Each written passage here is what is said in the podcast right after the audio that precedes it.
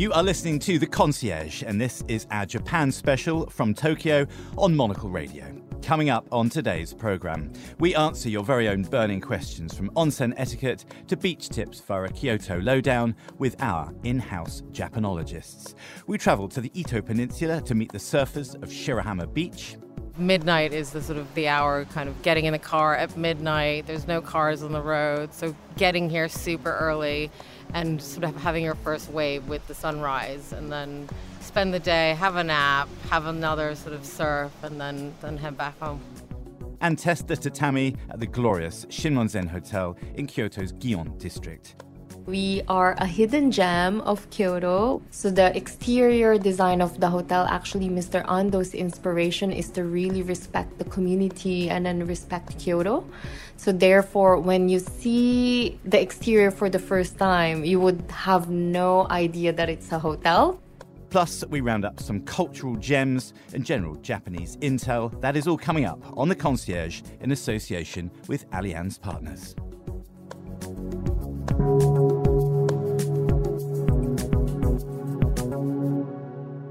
Well, welcome to the Concierge on Monocle Radio, where today we are broadcasting from Aoyama in Tokyo, and I'm Robert Bound. And we have with me Monocle's Asia editor Fiona Wilson and the writer and journalist Chloe Potter around the table. Lovely to have you both here. It's lovely to be here, Rob. I say, uh, lovely to have you here, as if this is my backyard when I'm in yours. So thank you for having me.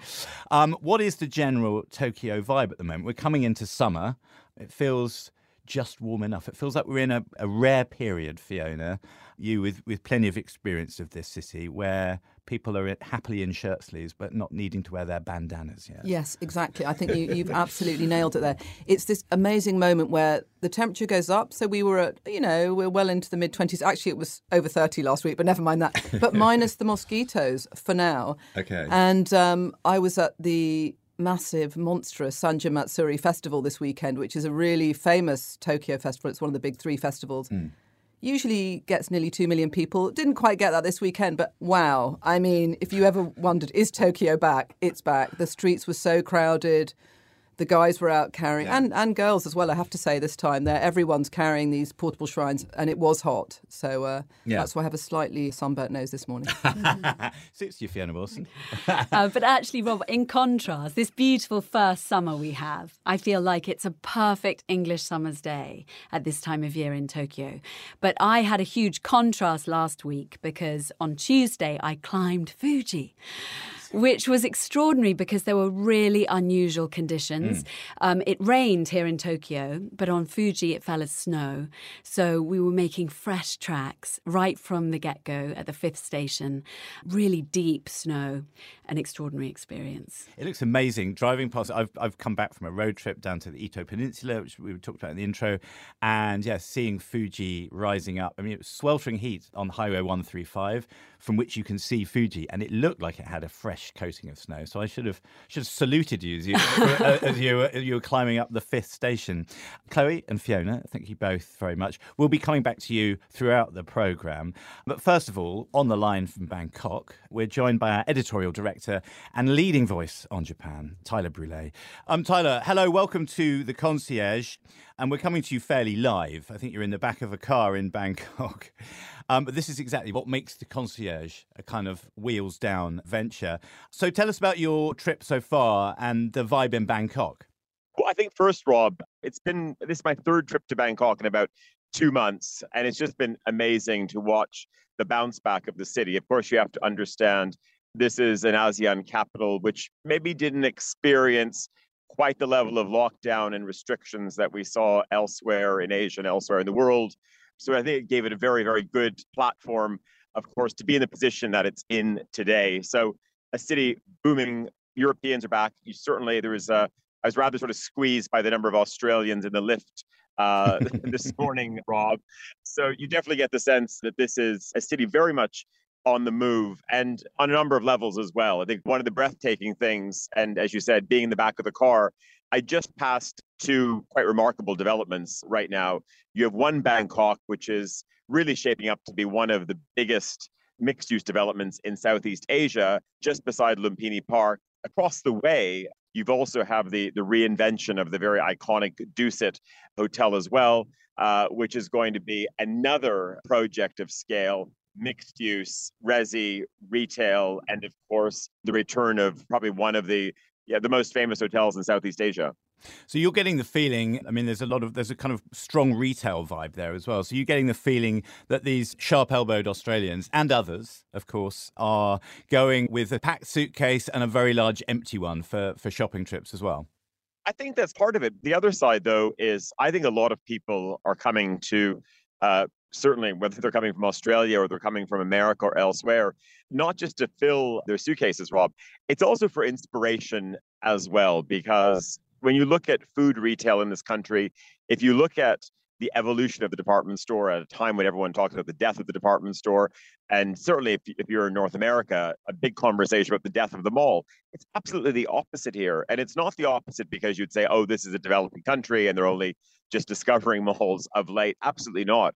This is really taking the notion of whether it's retail, whether it's you know in, in the form of a mall or department store, and completely flipping it on its head, reinventing it, reinvigorating it. I was at Siam Paragon, you know, only the day before doing this interview, and it was just a swarm of teenage girls, uh, women in their early 20s, a few guys as well, there to see two Thai celebrities, two guys promoting a new compact powder and it was just you, you would have thought that it was a pop group on hand to have a concert but this is purely to talk of the power of this cosmetics brand and and I, i've not sort of witnessed that of late anywhere else in the world I love that Thai welcome and that enthusiasm. We miss that.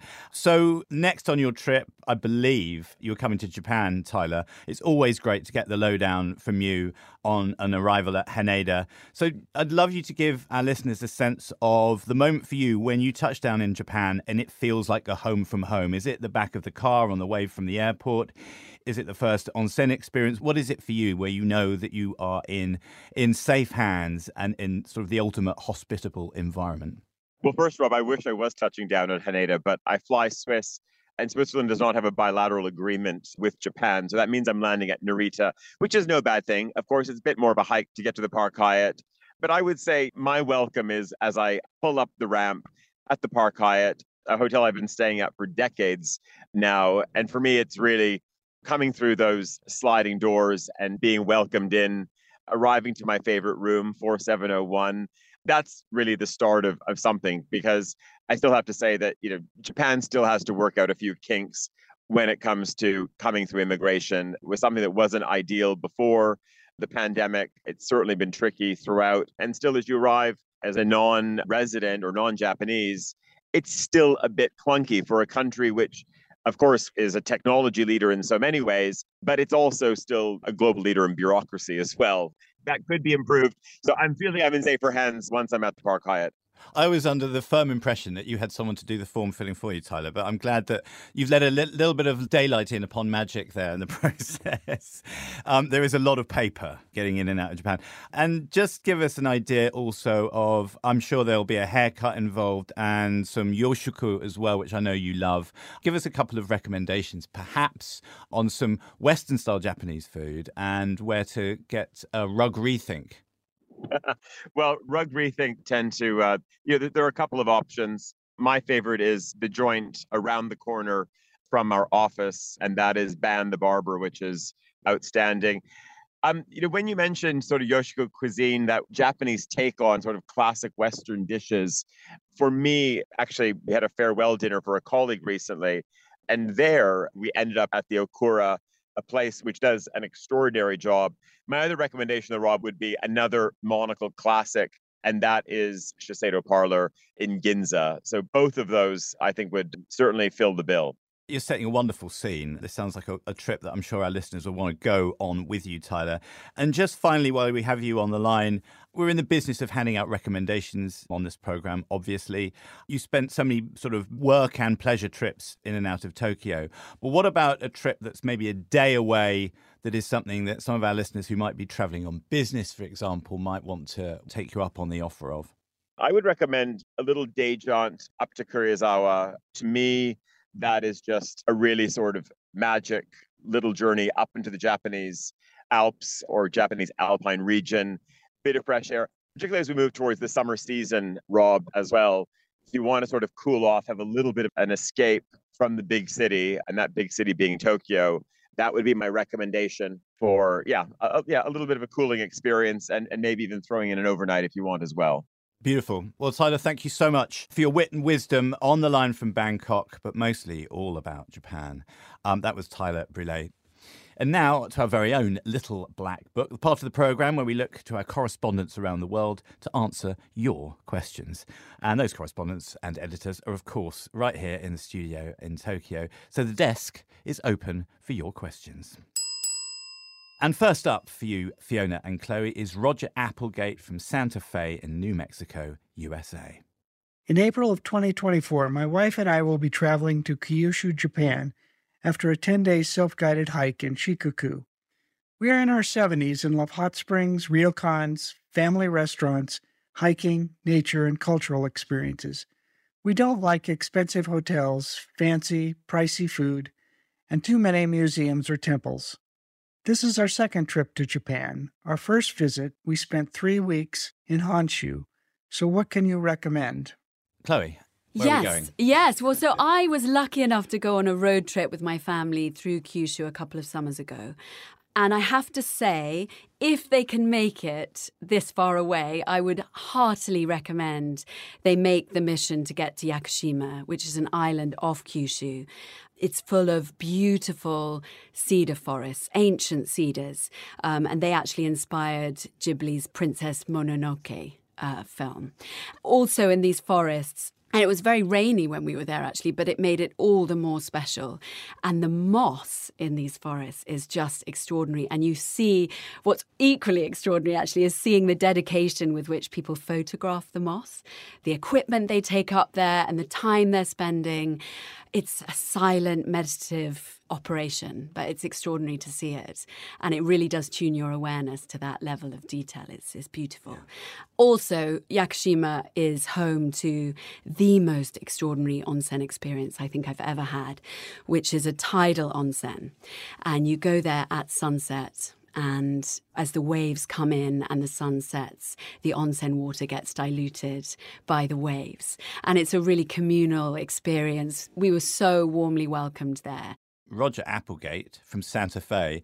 I hope he's uh, had his uh, his some things ticked off his list there. Very specific recommendations. Thanks a lot, Chloe. Next up, we're going to Australia. This is Jennifer Green in Melbourne. My husband and I are going to Japan for two weeks in November to soak up the autumn colour and to celebrate our 20th wedding anniversary. We're looking for somewhere lovely to stay in Kyoto, more a boutique hotel than large hotel vibe and would like some recommendations for special places to eat in Tokyo, Kyoto, and around Mount Fuji. We're also looking for somewhere special to stay near a Adachi Museum, and we'll have a car so we can travel further afield. This is our third trip to Japan, but the first without the kids, so we're going all out. Fiona, do you want to help Jennifer Green from Melbourne?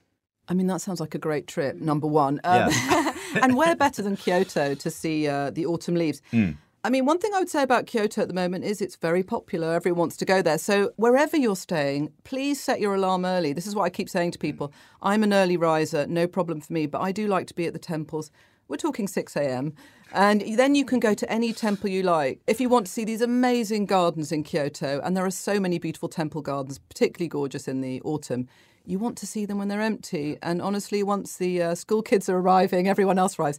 So that's my hot tip for Kyoto is get up early. Maybe no one will thank me for that. But um, also, you'll find when you go for dinner, people finish quite early in Kyoto. Yeah. Now, in terms of hotels, Kyoto's quite expensive at the moment. So I don't know what, uh, you know, making no assumptions about budgets. I would say Shinmonzen, which I know um, later on, that, later that's on, coming. Yeah. I'd say that's a really wonderful, smaller hotel.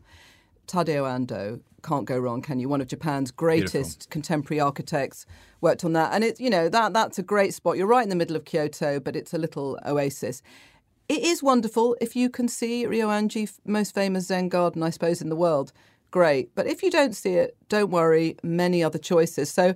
I always say to people, don't get too hung up on the greatest hits because Kyoto is about walk around the streets and just absorb everything around you. I love that. That's such a good tip because you're absolutely right. Many, many photographs exist of these places, which might be similar to the ones you take um, as well, right? I mean, that's a general that's a general tip for this program generally, but I think for Kyoto, as you say, it's super busy. I was lucky enough to go last October when you still had to get a visa as an overseas visitor, and I was in the last week of visa visitors, and so it was super quiet there, and it was I felt very lucky actually to be yeah, it felt like you were sort of walking on hallowed turf for, for the quietness as well. Also, Jennifer, I'd go shopping at R45 for some wonderful clothes. Not sure if that's your vibe, but put it put it in your Google Maps.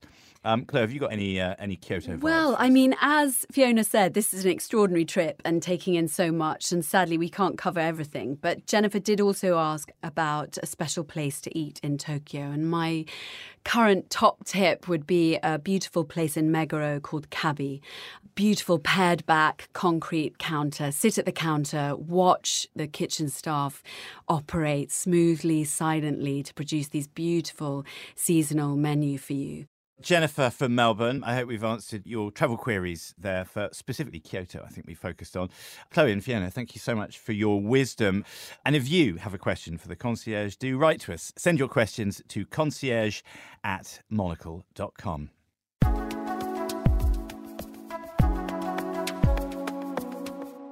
And now we head back to Shirahama Beach, an 800 metre long stretch just outside Shimoda on the Izu Peninsula. From Tokyo, that's a couple of hours by train or a very beautiful drive that will take you about three and a half hours.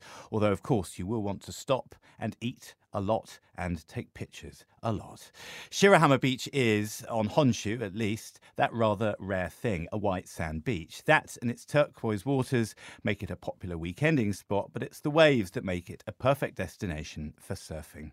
I loaded up my very own VW camper van, well, Nissan Serena, and headed off from Odawara to Shimoda to drive that surf highway and meet some very chill Japanese surf dudes along the way.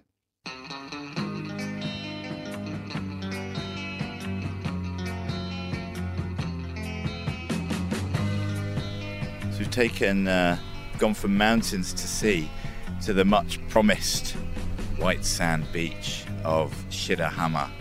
That's next to the town of Shimoda, which we've been promised is surfing country. And I think even from this this parking lot high up on a cliff face, looking down over the sea, you can see the white sandy beach and possibly the heads of some wetsuited braves amongst the waves on Shirahama Beach.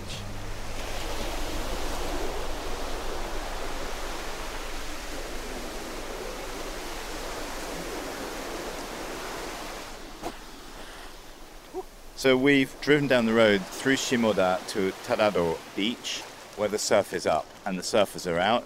I'm going to ask these three young gentlemen to introduce themselves. えっと、簡単な自己紹介お願いします。えーっとこの夏からタタドというか白浜下田に移住してこようと思ってるます27歳の小川って言います友樹です Ogawa Tomoki-san, he's 27 years old and he's been coming to Shirahama Beach and Tadado Beach and is thinking about moving here. Yeah, it, look, it looks like the kind of place, right? And he's from Tokyo. もともとどこにつ今住まれてるんです今かは今は東京の代々木です Lives in Tokyo, um, Yoyogi area. Sir, what about you? You look like you were born on the beach. ボーランビーチ In 海に生まれたような感じああいやうんじ出身は実は山なんだけど山冬は山いて雪山スノーボードして夏はサーフィンする今生活でいいますね So he's, he's born in the mountains and he spends his winter time in the mountains and in the summer surfing. I thought you had the right idea. I thought you looked very cool. I like it. Born on a board. I like it.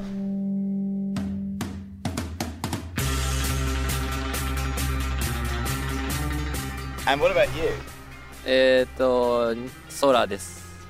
えっ、と、サーフィンが好きで、3年ぐらい前からこの下田で働いてて、夏。それで、えっ、と、いろんな各地をちょっと車で仕事しながら回ってて、下田がいいなって思って、やっぱ下田が、あの、多く来てます。 So he's moved to Shimoda three years ago and spends his summertime working here and is looking around, yeah, other beaches and getting to know the area.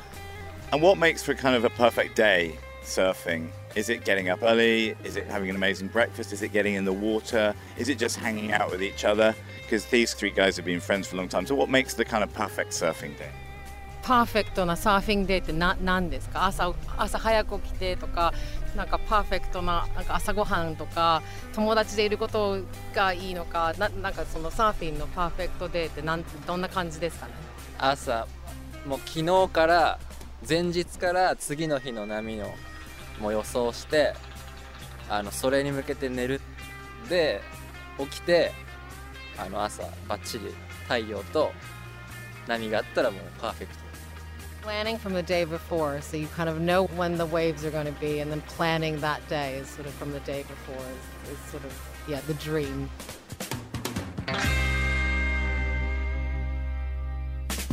If you uh, live in Yoyogi in Tokyo, how long, how do you get down here? Do you have to spend a few days or is it, do you just have to get up very early? How does it work for you? 代々木に住んでるんだったらここに来るのにどういう なんかど朝早く起きてくるんですか？それとも、えー、もう大体でも夜中ミッナイトに結構車がいない時に来てで朝日が昇ってくる頃にそのままサーフィンして昼間ちょっとお昼寝して夕方また入るみたいな。So kind of midnight is the sort of the hour kind of getting in the car at midnight. There's no cars on the road. So getting here super early and sort of having your first wave with the sunrise and then spend the day, have a nap, have another sort of surf and then then head back home.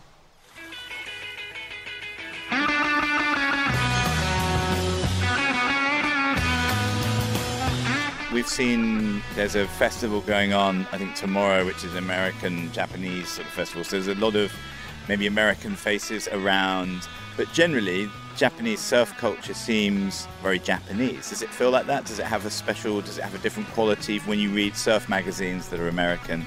Does it feel different to, say, American or Hawaiian surf culture? あなんかあのブラなんでしたっけ黒船フェスティバルでなんかその日本とアメリカのなんかその文化の なんていうんですかエクスチェンジ交交換とかもあってまあサーフカルチャーってアメリカもすごいあるんですけど日本のサーフカルチャーってなんか特別に何かあるんですか？ねカルチャーに憧れてるよねみんなかっこいい人は。そこにこう自分たちで。でも日本と特徴って？日本の方が多分アメリカと比べてポイントも少ないじゃないですか。だからその結構顔見知りの人が多いんじゃない？そのかなって思いますね。そのアメリカよりは多いから。日本ではさ宮崎の人が伊豆とつながったりさなんかいろいろなとこでつながってるじゃん。だからそのポイントがアメリカと比べてやっぱ狭いから日本のカルチャーなんかみんな顔見知りが多いのかなって思いますね。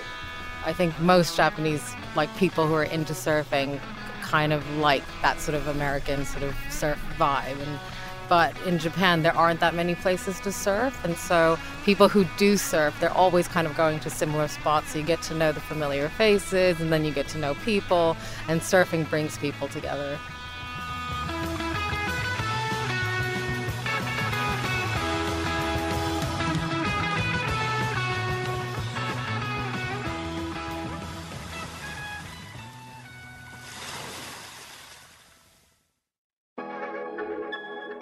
Just like the Monocle team, Allianz Partners is committed to helping you build exceptional experiences. Allianz Partners' reputation for excellence and the continuous drive to innovate means the business is uniquely equipped to accompany its partners and customers with their ever changing travel needs. So get out there and visit the places, enjoy the experiences, and meet the people changing the world of hospitality for the better. Allianz Partners. Get the most out of your experience with peace of mind.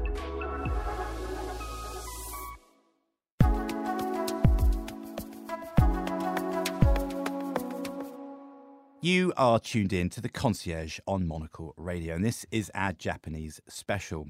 To Kyoto now to visit a new addition to the hotel scene, the Shinmonzen, a luxury boutique hotel designed by one of the world's most celebrated contemporary architects, Tadao Ando. After 10 years in the making, it's been crafted and designed for the modern international traveller, drawing on inspiration from a traditional Japanese inn, a ryokan. The British writer and editor Danielle Demetriou popped over to meet Katrina Uy, general manager at the Shinmonzen. This time last year, you had only just officially opened. Was it the beginning of April that you officially opened? Correct. I understand you opened very briefly for two nights in April 2020, Mhm. and then you were obviously forced, like many hotels, to close, and then reopened again with a soft opening in December 2021, and then officially opened April 2022. Yes. So, what was that like, that whole process, and what was it like opening kind of mid pandemic? The whole process to us was it's actually a good timing when we started to open. The reason is we have to restart the project again. The partial construction that was pending, in addition to just setting up everything from scratch. So it really gave us the time to not only prepare the hardware of the hotel, but also the heart, which is the recruitment, to build a team, in addition to reach out to the community. And then we were fortunate enough because they have dedicated some time for us maybe because it's also pandemic so they really had that time to give us and then to get to know each other and how to work together. So it was a really good timing for us. In addition it was also good that we were able to open the doors to the locals first. And we had guests from not only Kyoto but also coming from different parts of Japan. It was a really good start actually You've just opened one of the final pieces in the jigsaw puzzle here, which is your beautiful new restaurant by Jean Georges. Mm-hmm. So, can you tell us a little bit about the new restaurant space? Yeah, so Jean Georges at the Shinmonzen, it just opened on the 15th of March. It's Chef Jean Georges' second restaurant in Japan. His 67th restaurant globally. It's a beautiful space, intimate space of 36 covers. And uh, we feature Jean Georges cuisine, showcasing local and seasonal ingredients of Kyoto and Japan. The space is designed by Miss Stephanie Goto. So she's an architect and also designer based in New York. She previously worked with Mr. Tadao Ando, which is the world renowned architect who we're lucky enough to work with the hotel. So she designed the space very much inspired by nature and then also Kyoto in general. Can you just share a little bit about the atmosphere of the Shinmonzen and what guests or visitors could expect when they come and visit? So the Shinmonzen, so we are a hidden gem of Kyoto. We're located on the street of the artists. We are surrounded by art galleries and also antique shops, which made us inspired of creating what we have. So the exterior design of the hotel, actually Mr. Ando's inspiration is to really respect the community and then respect Kyoto. So therefore, when you see the exterior for the first time, you would have no idea that it's a hotel because there's no signage. It's just a Noren with an S. Unless you know it's the Shinmonzen, you would have no, you would not have a clue it's a hotel. We are very much lucky to be right next to Shirakawa River. So even though we're in the middle of Kyoto, we're in the city center, pretty much in the Gion area, you feel this tranquility and serenity because we're right next to the river. And inside the Shinmonzen, from the outside, you will feel you're in a traditional architecture, but when you walk into the Shinmonzen the whole way, then you will feel you're now walking into a different world. I feel like Kyoto, like a number of places around the world, has undergone something of a kind of creative renaissance during the pandemic. There's a lot happening here in terms of young creatives, both here and people moving here. And can you feel that in terms of the people who are coming and staying here at the Shinmonzen? Yes, I totally, totally can feel it, especially because we are very much rooted in arts. We also attract guests who appreciate arts like we do. And um, what they will discover here in Kyoto is something actually they did not expect from contemporary arts to antiques shopping to just learning the crafts culture of Kyoto in general is something I think they did not expect how deep it is. So being here and then witnessing young artists as well as established artists in Kyoto, it's a dream really for guests who appreciate this art culture. In terms of what guests have to look forward to at the Shinmonzen moving forward, Mm-hmm. can you share a little bit about what your plans are? Plans for the Shinmonzen, of course, our goal is always to elevate the experience that we offer. Something that you could not find in another accommodation, we would like you to experience here. And then, in addition to the opening of the restaurant this year, we will also open a patisserie soon, designed by Mr. Ogata. Yes. Shinichiro Ogata from Yes. Simplicity. Yes, correct, correct, correct, which is very, very exciting. So we'll keep you posted.